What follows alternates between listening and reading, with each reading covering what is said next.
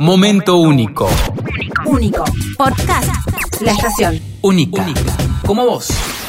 Bueno, vamos a seguir hablando de esto que a la gente le gusta tanto sobre mirar la familia, el árbol genealógico y demás. Y hoy vamos a hablar del contrato familiar. Ay, me gusta. Ya, ¿dónde firmamos? Dale, decime qué hay que firmar. No, acá. ¿Qué No, me no vas a dejar? no, ¿Qué no me vas ¿Hay casa, hay auto, hay terreno? No son herencias. Martín, por favor, no Ah, tiene no. que ver con eso. Ah, no me interesa. Ah, bueno, entonces. no, me, no me interesa, querida. Si no hay beneficio económico, no nos interesa, Coli. Claro. ¿Vos me decís contrato? Somos la generación que no tiene casa ni terreno, chicos. Así Claro, obvio. Así que necesitamos todo eso Algo heredar. tenemos que chapulear por ahí, claro. Bueno, el contrato familiar, nos vamos a poner un poquito serios, tiene que ver con las normas, las reglas que rigen la vida o la dinámica familiar, ¿no? Sí. De alguna manera, estas normas, estas reglas, esos valores, podríamos decir también, van a ir de alguna manera constituyendo esa cultura familiar, esa identidad familiar, y va a haber normas que son más explícitas y normas que son más implícitas. ¿Qué quiere decir esto? Va a haber cuestiones que se hablan y se conversan, y estas se pueden llegar a consensuar, y otras que quedan establecidas implícitamente sin demasiado consenso, Ah, sin sí. demasiada consulta. Como que lo damos por hecho, ya todos sabemos y pensamos lo mismo, está todo. Es así, ya como decimos, es así. Claro, y esto también tiene que ver, que ya lo hemos hablado en algún otro momento, con el tema de los secretos, de los mandatos, ¿no? De los debería, que se van, eh, que se van estableciendo. Esto que en Gestalt nosotros llamamos los introyectos.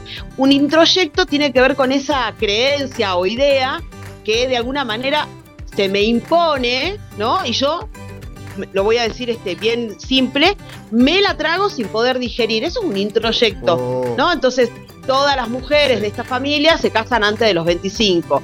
Todos los varones eh, son los que trabajan y las mujeres se quedan en la casa. Y hay un montón de cuestiones que se van constituyendo en ese contrato familiar. Por suerte, a medida que ha pasado los años, esto se desconstruye cada vez más.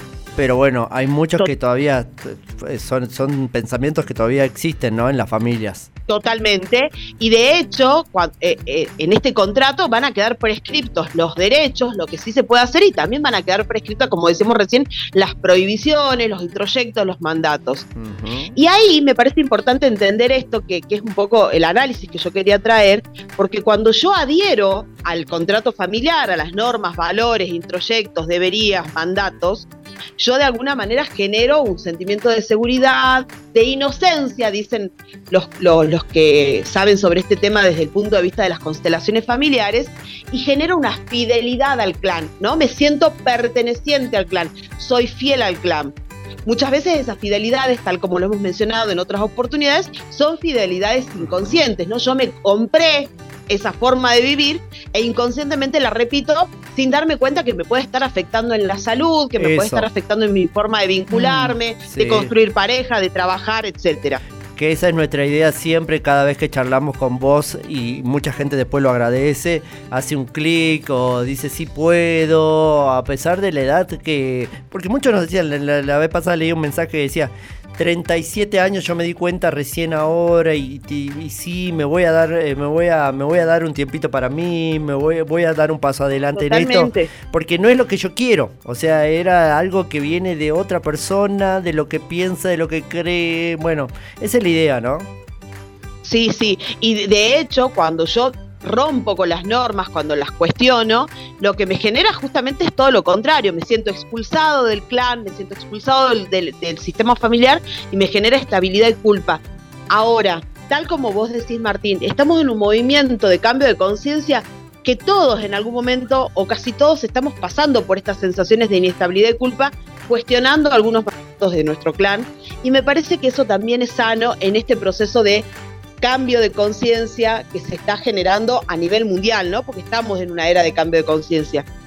Totalmente. Y qué bueno que eh, siempre pensemos en que se puede, se puede cambiar, como dice Martín, es como a mis 35, 45 y demás.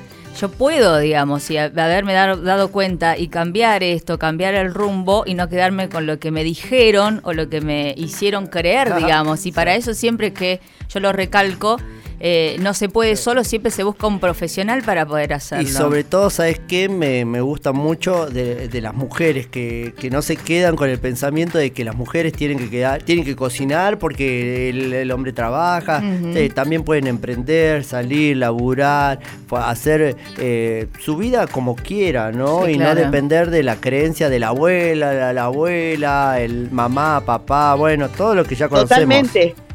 Sí, sí, y de hecho, siempre, obviamente, me sale mi costado docente, ¿no? Y pienso en esto de la gente que decide estudiar una carrera nueva a, después de los cuarenta y pico, porque antes estudió la, lo que decías vos, estudió la carrera que alguien le dijo o no pudo estudiar, ¿no? Yo trabajo en un contexto eh, más bien rural, porque no trabajo en la capital, en un terciario, y tengo estudiantes que no han podido estudiar, digamos, a los 18 años, por así decirlo, y están estudiando más grande y están además rompiendo con una tradición, ¿no? Con esta lealtad de nadie en esta casa se recibió, tuvo un título, y son primeras generaciones que, tiene, que llevan un título a la familia y eso mm. es completamente disruptor y completamente revolucionario en el clan y en el grupo familiar. Eso, y cultural también, decir, che, yo tengo Total, 45, no puedo ir a estudiar porque ahí en, en, en, en, la carrera están todos de 20, 20 y pico, yo no puedo porque, bueno, es así la vida, y no.